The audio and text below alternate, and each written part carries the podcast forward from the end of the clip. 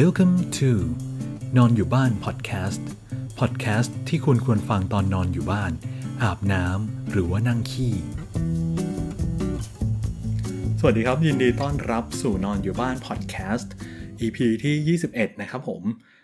พบกับผมมิสเตอร์ชวาเหมือนเดิมนะครับผมไม่รู้ผมจะหัวเราะทำไมนะครับผมก็สวัสดีวันวาเลนไทน์ล่วงหน้าหนึ่งวันท้วนนะครับผมกับทุกคนขอให้มีความรักกันนะครับผมคือคือช่วงเนี้ยเราจะไม่ใช่ช่วงนี้หรอกจริงๆมันเป็นมาสักพักแล้วเราจะได้ยินคำประมาณว่าแบบประเภทแบบเอ่อ technology disruption เอ่อ disruptive innovation disruptive technology blockchain fintech crypto web สามจุดศูนย์ metaverse อะไรแบบนี้บ่อยมากนะครับผมจนจนจนเราจะเบื่อเบื่อแน่นอนที่เราได้ยินคำพวกนี้นะครับผมคือคือมึงจะ disruptive พี่อะไรขนาดนั้นนะครับแต่ว่าเออผมก็นึกได้ว่าเฮ้ยกูก็พูดได้นี่หว่าเออคำพวกเนี้ยดังนั้นผมยอมไม่ได้นะครับผมใน อี พี เนี้ยผมก็เลยจะมาพูดถึง disruptive technology อันหนึ่งที่มันมีแนวโน้มจะมาเปลี่ยนโลกจนบางคนถึงกับบอกว่าอ่าสิ่งนี้จะเป็นหนึ่งปัจจัยที่ทำให้เกิดการปฏิวัติอุตสาหกรรมครั้งใหม่เลยทีเดียวนะครับผมก็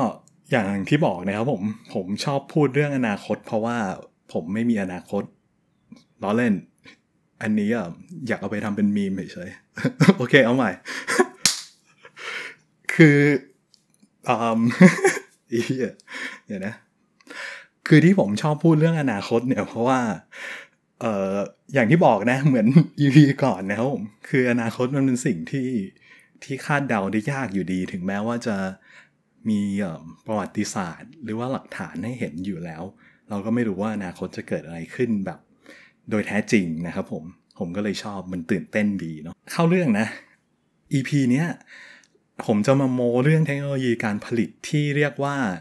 ทรีดี Printing นะครับผมซึ่งจริงๆมันก็มีมานานแล้วเราน่าจะเคยได้ยินกันมาพอสมควรแล้วล่ะผมผมคิดว่านะแต่ว่า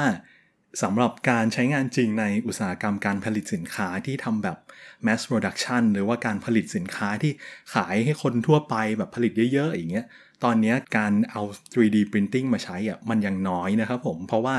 ต้นทุนมันก็ยังค่อนค่อนข้างสูงนะใช่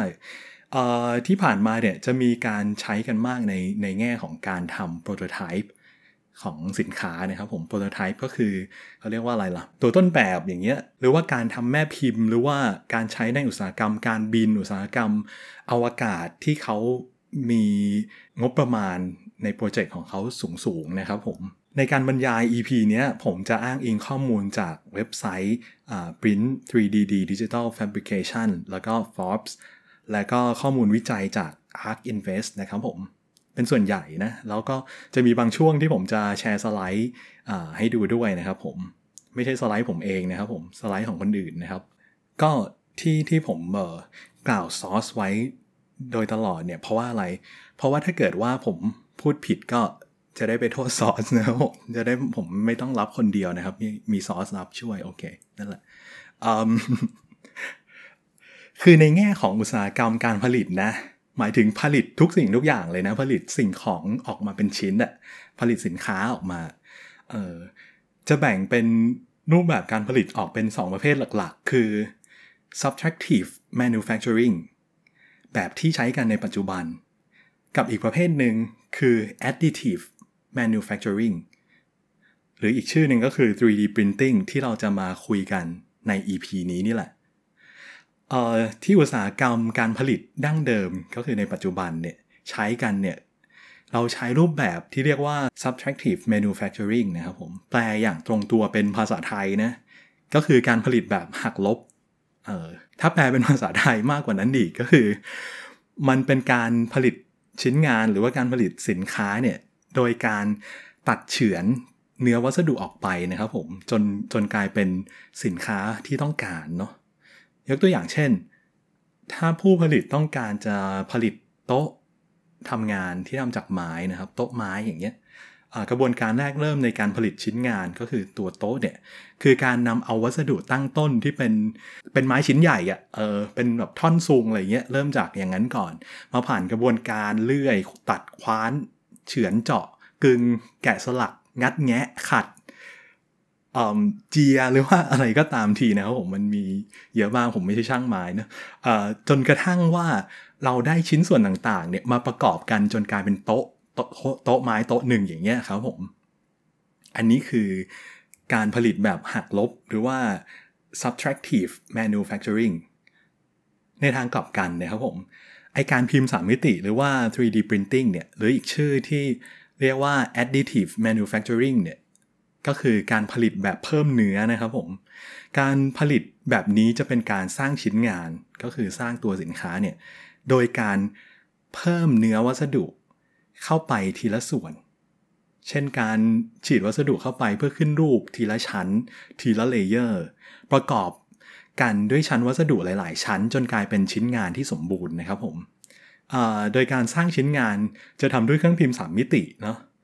โดยเครื่องพิมพ์สามมิติเนี่ยจะพิมพ์ชิ้นงานออกมาตามแบบแปลนซึ่งเป็นไฟล์ดิจิทัลที่สร้างในคอมพิวเตอร์นะครับผมไฟล์แบบแปลนสำหรับการพิมพ์สามมิติที่นิยมกันในปัจจุบันก็จะเป็นนามสกุลแบบ .stl อย่างเงี้ยซึ่งการสร้างแบบแปลนพวกนี้ก็สามารถใช้ซอฟต์แวร์อย่างเช่น SolidWorks Maya Fusion สามหกศูนย์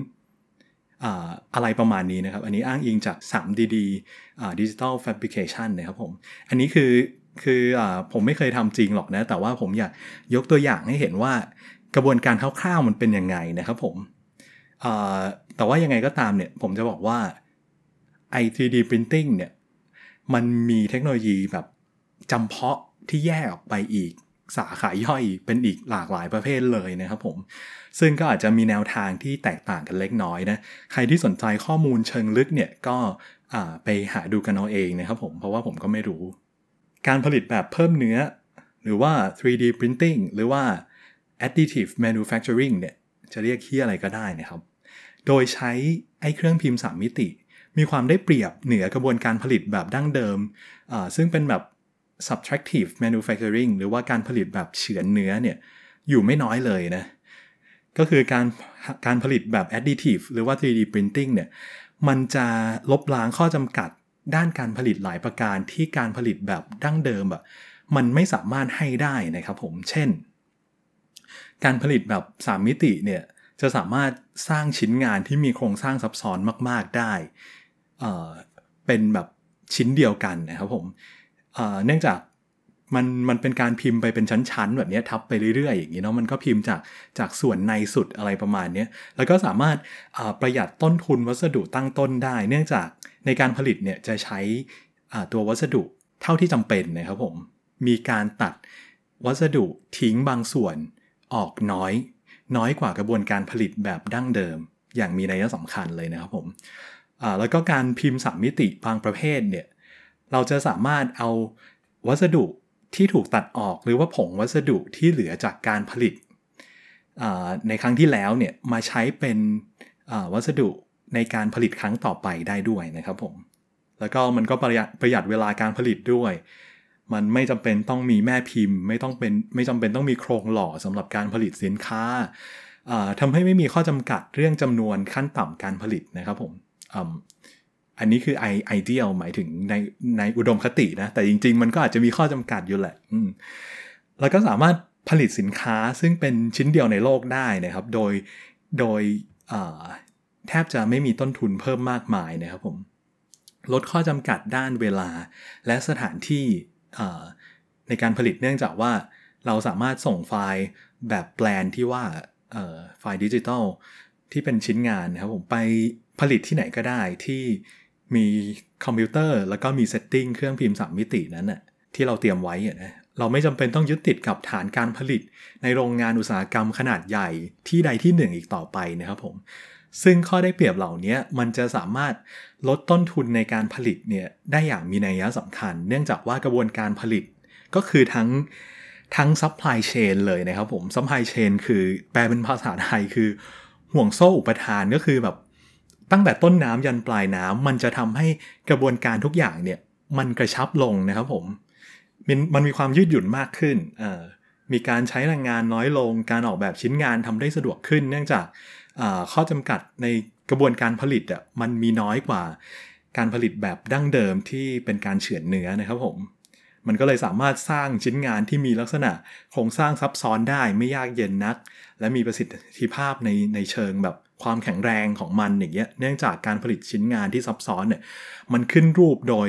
สุดท้ายแล้วมันมันจะเป็นชิ้นเดียวกันเนี่ยเนาะ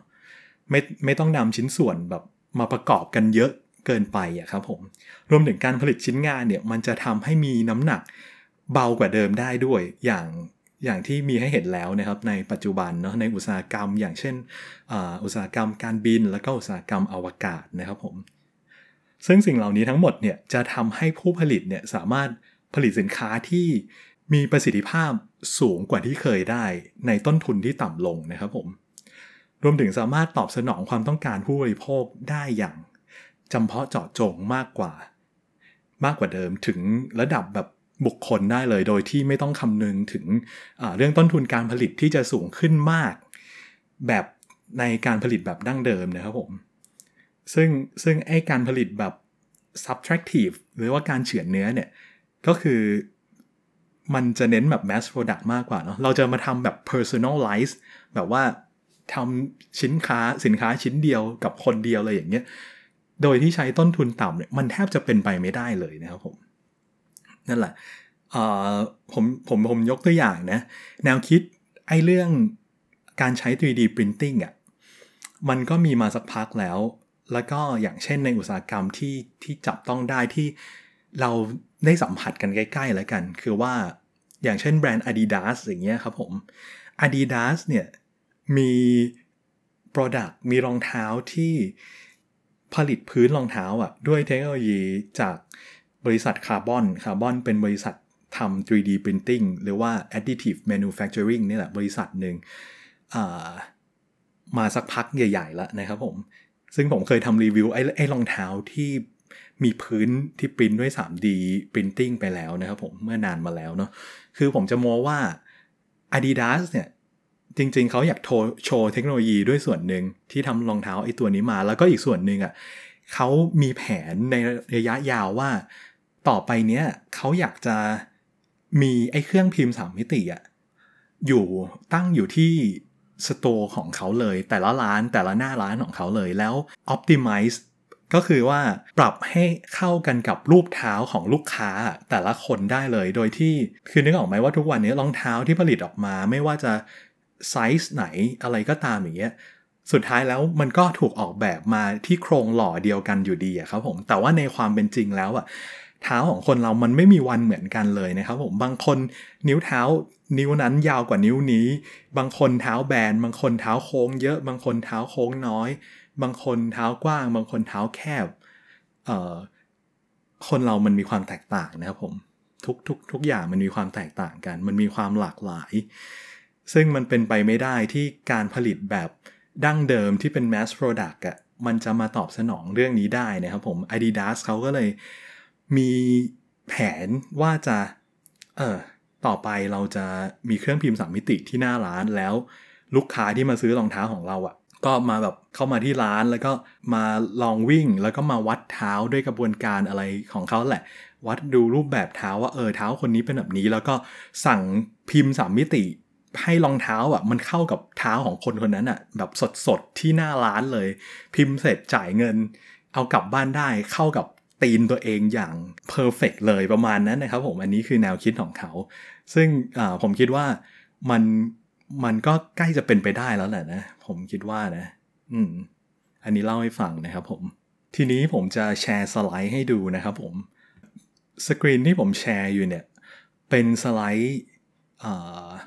จากบริษัท Ark Invest นะครับผมอ่า Big Idea สองพันยี่สิบสองของเขานะครับ Ark Ark เนี่ยเป็นเหมือนบริษัทลงทุนบริษัทหนึ่งที่ที่เขามีกองทุน อี ที เอฟ อ่าอยู่ในสหรัฐอเมริกานะครับผมผมคิดว่านักลงทุนสายเทคน่าจะคุ้นเคยกันดีนะครับผมอ่ากับ Cathie Wood ที่ที่เป็น Head ของบริษัทนี้นะครับผมอ่าแต่ว่าใครไม่รู้จักไม่เป็นไรนะผมผมไม่ได้มาพูดในฐานะนักลงทุนหรือว่า ไม่ได้มาแนะนำการลงทุนนะครับผมจริงๆอาร์คเขาก็เขียนไว้ในเอ่อในเปเปอร์นี้ว่านี่ไม่ใช่คำแนะนำการลงทุนแต่ว่าเพื่อเอ่อ information purpose only นะครับผม โอเคเรามาดูกันเลยอันเนี้ยอาร์คคิดยังไงกับเอ่อ ทรีดี printing บ้างคือเขาบอกว่า ทรีดี printing หรือว่าการพิมพ์สามมิติเนี่ยมันจะช่วยอย่างที่ผมว่ามันจะลดความซับซ้อนด้าน supply chain แล้วก็ลดต้นทุนไปอย่างมีนัยสำคัญเพราะว่ามันจะไม่ต้องใช้ physical inventory หรือว่าแบบคลังสินค้าแบบเป็นตึกเป็นโรงงานเป็นโกดังอะไรอย่างเงี้ยมากเท่าเดิมนะครับผมก็คือเราเราอาจจะยังต้องใช้แหละไอ้คลังสินค้าแต่ว่าแทนที่เราจะเก็บเป็นแบบเป็นชิ้นส่วนที่ผลิตมาเรียบร้อยแล้วอย่างเงี้ยเราก็เก็บเป็นแค่ raw material หรือว่าเป็นแค่วัตถุดิบตั้งต้นในการจะเอามาผลิตเป็นผงเป็นเหี้ยอะไรก็ตามทีเถอะที่มันใช้ในการพิมพ์สามมิติอย่างเงี้ยยกตัวอย่างว่าถ้าเป็นในปัจจุบันหรือว่าแบบดั้งเดิมอย่างเงี้ยสมมุติว่าบริษัทรถบริษัทหนึ่งอย่างเงี้ยเขามี spare part ก็คือชิ้นส่วนที่แบบอาจจะเอาไว้แบบเอาไว้ซ่อมรถอย่างเงี้ยเออก็เขาก็ต้องสั่งมาเพื่อสต็อกไว้ในสต็อกของเขาที่คลังสินค้าเขาอย่างเงี้ยซึ่งก็บางทีสต็อกนั้นเนี่ยกว่าจะขายออกมันนานมากครับผมแล้วก็อีกประเด็นคือบางอย่างมันเป็นมันอาจจะเป็นสินค้าที่แบบ out of date ไปแล้วมันล้าสมัยไปแล้วอย่างเงี้ยเขาก็ยังต้อง hold สต็อกไว้เขายังต้องเก็บในสต็อกไว้เพื่อเพื่ออะไรเพื่อตอบสนองลูกค้าให้ได้มากที่สุดเพราะว่าเอ่อถ้าถ้าลูกค้ามาแล้วมันไม่มีอย่างเงี้ยมันก็แบบลูกค้าก็ไม่พึงพอใจนะแต่ว่ามันก็ทำให้ให้เสียพื้นที่ในการเก็บคลังสินค้าแทนที่จะเอาไปเก็บของใหม่ๆเก็บของที่แบบน่าจะสร้างประโยชน์ได้ในเวลาอันสั้นได้มากกว่ามีโอกาสมากกว่าอย่างเงี้ยเราก็จำเป็นต้องเสียสละพื้นที่ไปเก็บของเก่าๆของที่แบบไม่รู้จะขายออกเมื่อไหร่ไว้อยู่อยู่ดีครับซึ่งมันเป็นอะไรที่ที่เปลืองต้นทุนใช่ในในแง่ของการทำธุรกิจการใช้ ทรีดี Printing เนี่ยมันจะมาแก้เรื่องนี้ได้ก็คือว่าต่อไปเนี้ยอันนี้ในอุดมคตินะ ideally นะส่วนการจะจะทำจริงได้จะขนาดไหนเราต้องรอดูกันอีกทีแต่ว่าในแนวคิดของเขาอ่ะตามอุดมคติแล้วก็คือ ทรีดี Printing อ่ะจะมาแก้ปัญหาตรงนี้เพราะว่าต่อไปนี้เราก็ไม่ต้องแบบเก็บพวกชิ้นส่วนอะไรพวกนี้ไว้ในคลังสินค้าเราละเราเก็บไว้แค่วัตถุดิบเช่นแบบอาจจะเป็นผงผงในการพิมพ์สามมิติอย่างเงี้ยเอออันนี้ยกตัวอย่างนะแล้วเรามีแค่แบบแปลนดิจิตอลของชิ้นส่วนนั้นนะครับผมพอมีลูกค้ามาลูกค้าบอกว่าเฮ้ยฉันอยากได้ชิ้นส่วนนี้ทำให้หน่อยเราก็สามารถปริ้นได้ที่ออฟฟิศของเราเลยอย่างนั้นน่ะอืมอันนี้คือแนวแนวคิดนะครับผมโดยที่เราเราเออเราไม่ต้องสตอร์ไอตัวชิ้นส่วนนั้นไว้ซึ่งมันจะทำให้เออเหมือนเหมือน made by order อ่ะครับผมมันก็จะประหยัดต้นทุนเราได้ประหยัดเวลาได้แล้วก็สามารถกำหนดระยะเวลาที่ค่อนข้างชัดเจนให้ลูกค้าได้ว่าลูกค้าจะได้รับสินค้าเมื่อไหร่อย่างเงี้ยครับผมอืมเพราะว่าบางทีอย่างเงี้ยถ้าเราไม่มีพาร์ทนั้นไม่มีชิ้นส่วนนั้นในคลังสินค้าของเราเราอาจจะต้องสั่งจากบริษัทแม่หรือสั่งจากอ่าบริษัทโรงงานผลิตอย่างเงี้ยซึ่งก็อาจจะนานนะครับผมเอ่อแต่ว่าอันนี้เราทำเองได้ใช่มันจะดีมากๆนะครับผมแล้วก็นอกจากนั้นก็อืมก็ลด supply chain ไปแล้วทำให้ supply chain กระชับแน่นอนว่าทุกสิ่งทุกอย่างลดต้นทุนเรื่องคลังสินค้าลดต้นทุนเรื่องเอ่อ shipping การขนส่งลดลงนะครับผม saving time ประหยัดเวลาประหยัดต้นทุนแล้วก็ได้เรื่องเอ่อเอ่อ carbon footprint ด้วยอันเนี้ยก็ก็จะช่วยได้มากนะครับผมก็คือว่ามันมันจะทำให้การการที่ supply chain เนี่ยห่วงโซ่อุปทานมันสั้นลงอย่างเงี้ยเนาะมันกระชับขึ้นมันก็ทำให้อ่ะการปล่อยคาร์บอนการที่ทำลายสิ่งแวดล้อมนะครับผมมันมีแนวโน้มว่ามันจะลดลงนะครับผมซึ่งก็เป็นอีกเรื่องนึงที่ที่ยิ่งเวลาผ่านไปพวกบริษัทต่างๆหรือว่านโยบายระดับประเทศเลยเนี่ยอ่าเขาก็มีนโยบายที่จะลดคาร์บอนกันมากขึ้นเรื่อยๆนะครับผมเป็นเทรนด์ที่เราหลีกเลี่ยงไม่ได้เพราะว่าเราต้องปกป้องโลกนะทีนี้เรามามาดูตัวอย่างนะครับผมว่ามันเป็นไงกันบ้างอันนี้อาร์คเอามาให้ดูเนาะจ อย่างอันเนี้ยภาพที่เราเห็นนะครับผมเป็นของ Volkswagen นะครับไอบริษัทผลิตรถยนต์นั่นแหละคือเขาสามารถผลิตไอชิ้นส่วนชิ้นเนี้ยที่เป็นชิ้นส่วนหนึ่งของรถของเขาอะได้โดยที่น้ำหนักมันลดลงได้ถึง เจ็ดสิบสี่เปอร์เซ็นต์ เลยนะครับผมด้วยเทคโนโลยี additive manufacturing หรือว่า ทรีดี printing นี่แหละ อ, อย่างอันนี้ก็เป็น auto supplier ผลิตชิ้นส่วนของรถยนต์เหมือนกันเขาก็ใช้ ทรีดี printing เพื่อทำชิ้นส่วนขึ้นมาเนี่ยโดยใช้กระบวนการที่มีความเร็วสูงขึ้นได้ถึงสิบเท่านะครับผมเทียบกับการผลิตแบบดั้งเดิมหรือว่าอันนี้ก็คือภาพของนิสสันนะครับผมเขาก็ใช้ ทรีดี printing ในการทำชิ้นส่วนของเขาในบริษัทของเขาเองนะครับผมโดยที่ลดต้นทุนไปเนี่ยถึงสองร้อยเท่าแล้วก็ลดเวลาในการผลิตเนี่ยไปถึงเจ็ดเท่าตัวเลยทีเดียวนะครับซึ่งไม่น้อยเลยนะมันมันลดไปได้เยอะมากๆยังไงก็ดีนะครับผมที่พูดมาเมื่อกี้มันยังเป็นวิวที่แบบในระยะยาวในอนาคตอยู่นะครับผมคือณเวลาเนี้ยเรายังมีการเอา ทรีดี printing เนี่ยมาใช้ในระดับอุตสาหกรรมแบบ end use parts หรือว่าเหมือน mass product อะยังน้อยมากนะครับผมน้อยแบบน้อยมากๆมันก็เลยทำให้ต้นทุนการผลิตในรูปแบบของ additive manufacturing หรือว่า ทรีดี printing อะมันยังถือว่าสูงมากกว่ารูปแบบการผลิตแบบเฉือนหรือว่าแบบ subtractive manufacturing ดั้งเดิมเนี่ยอยู่พอสมควรนะครับผมเนื่องจากว่า adoption rate หรือว่าการมาใช้จริงๆอ่ะมันยังน้อยนะครับผมแต่ว่าแนวโน้มต้นทุนเนี่ยมันก็ลดลงนะครับผมลดลงไปเรื่อยๆแล้วเขาคิดว่าในอนาคตเนี่ยมันจะลดลงจนจนแทบมาเป็นแนวทางการผลิตแบบกระแสหลักได้เลยนะครับผมแล้วอาร์ก็ให้มุมมองเกี่ยวกับนวัตกรรมการผลิตแห่งอนาคต ทรีดี printing เนี่ยไว้ว่าดูแท่งสีม่วงๆนะครับผมในปัจจุบันเนี่ยขนาดตลาดของเขาเนาะมันอยู่ที่ สิบหกพันล้านเหรียญสหรัฐนะครับผมอาร์คก็คาดการไว้ว่าในระยะเวลาผ่านไปในปีสองพันสามสิบนะครับผมก็ประมาณแปดปีต่อจากนี้เนาะอันนี้ปีสองพันยี่สิบ สิบหกบิลเลียน